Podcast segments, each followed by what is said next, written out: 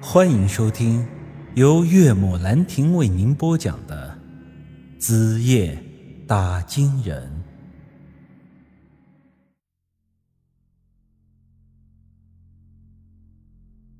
在这里，我要再跟大家提一件很巧的事情。想当初，这孙莹莹年纪轻轻就下了海，但是各位很清楚，这一行单干的人很少，一般都是集体作业，而且还有个带头的龟公，也就是大家常说的拉皮条的。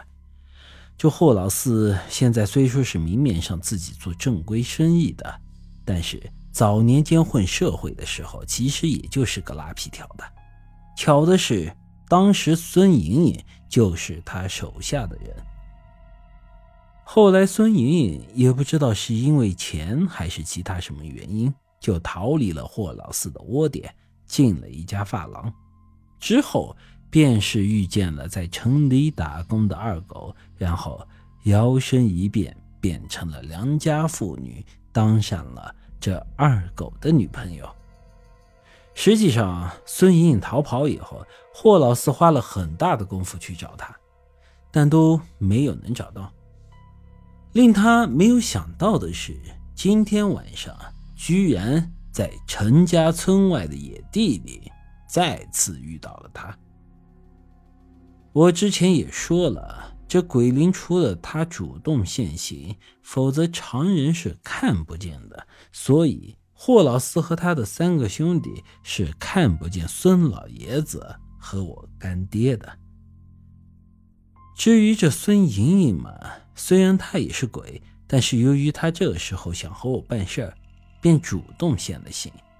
因此，以霍老四的视角来看，这就是大晚上的我和孙莹莹在这快活的荒郊野外干那啥事儿，所以呢，他才会那么的气愤。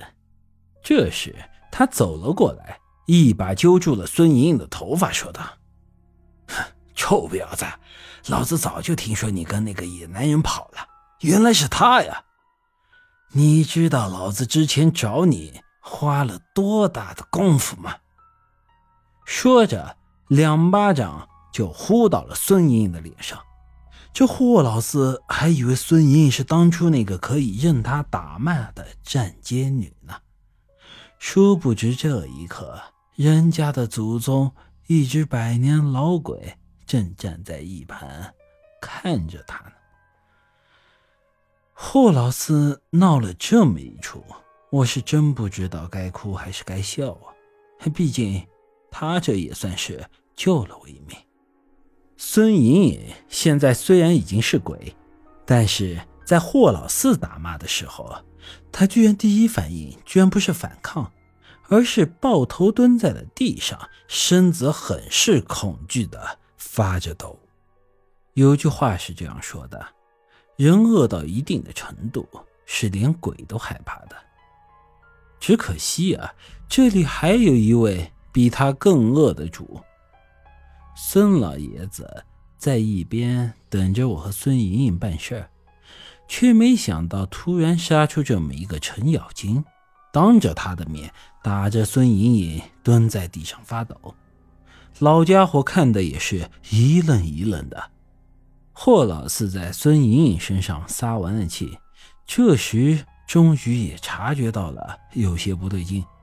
最为直观的就是孙莹莹的相貌。如果说以前孙莹莹活着的时候相貌还勉强能看的话，那她现在这副样子就只能用惊悚两个字来形容了。我靠，一年多不见，这臭娘们咋搞成这样了？像个鬼一样的。他旁边的一个小弟说的：“四哥，你看他这个样子，怕不是惹上什么不干净的病了吧？”霍老四又仔细看了看孙莹莹的脸，注意到她脸颊上已经有开始腐烂的黑疤，随之身体打了个哆嗦。操！然后连忙在他兄弟的衣服上擦擦手。喂，四哥，你干啥呢？这时霍老四用很是鄙夷的眼光看了看我。呵，你他妈胆子够大的呀！连这样的一干玩，哎，算了算了，老子不管你们了，你们继续啊！说着就要离开，这时我脑子里灵机一动，有了个主意，便走上去拦在了他的面前。霍老四瞪着眼睛看了看我，怎么着，还想找事儿啊？老子知道你和王二狗的关系，上次的事儿，老子没找你讨回来，算是给你狗日的面子了。别他妈在这里找不自在！我这时很轻易的便看出了霍老四的心思，他还是忌惮我们陈家村人多势众啊。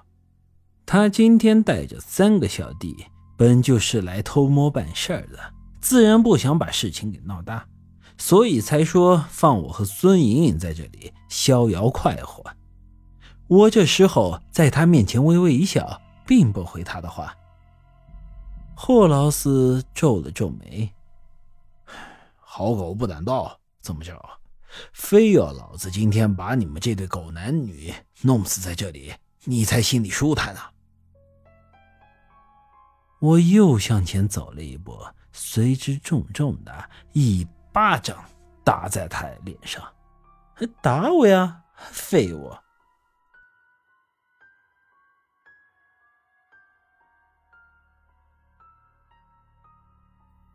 本集已经播讲完毕，欢迎您的继续收听。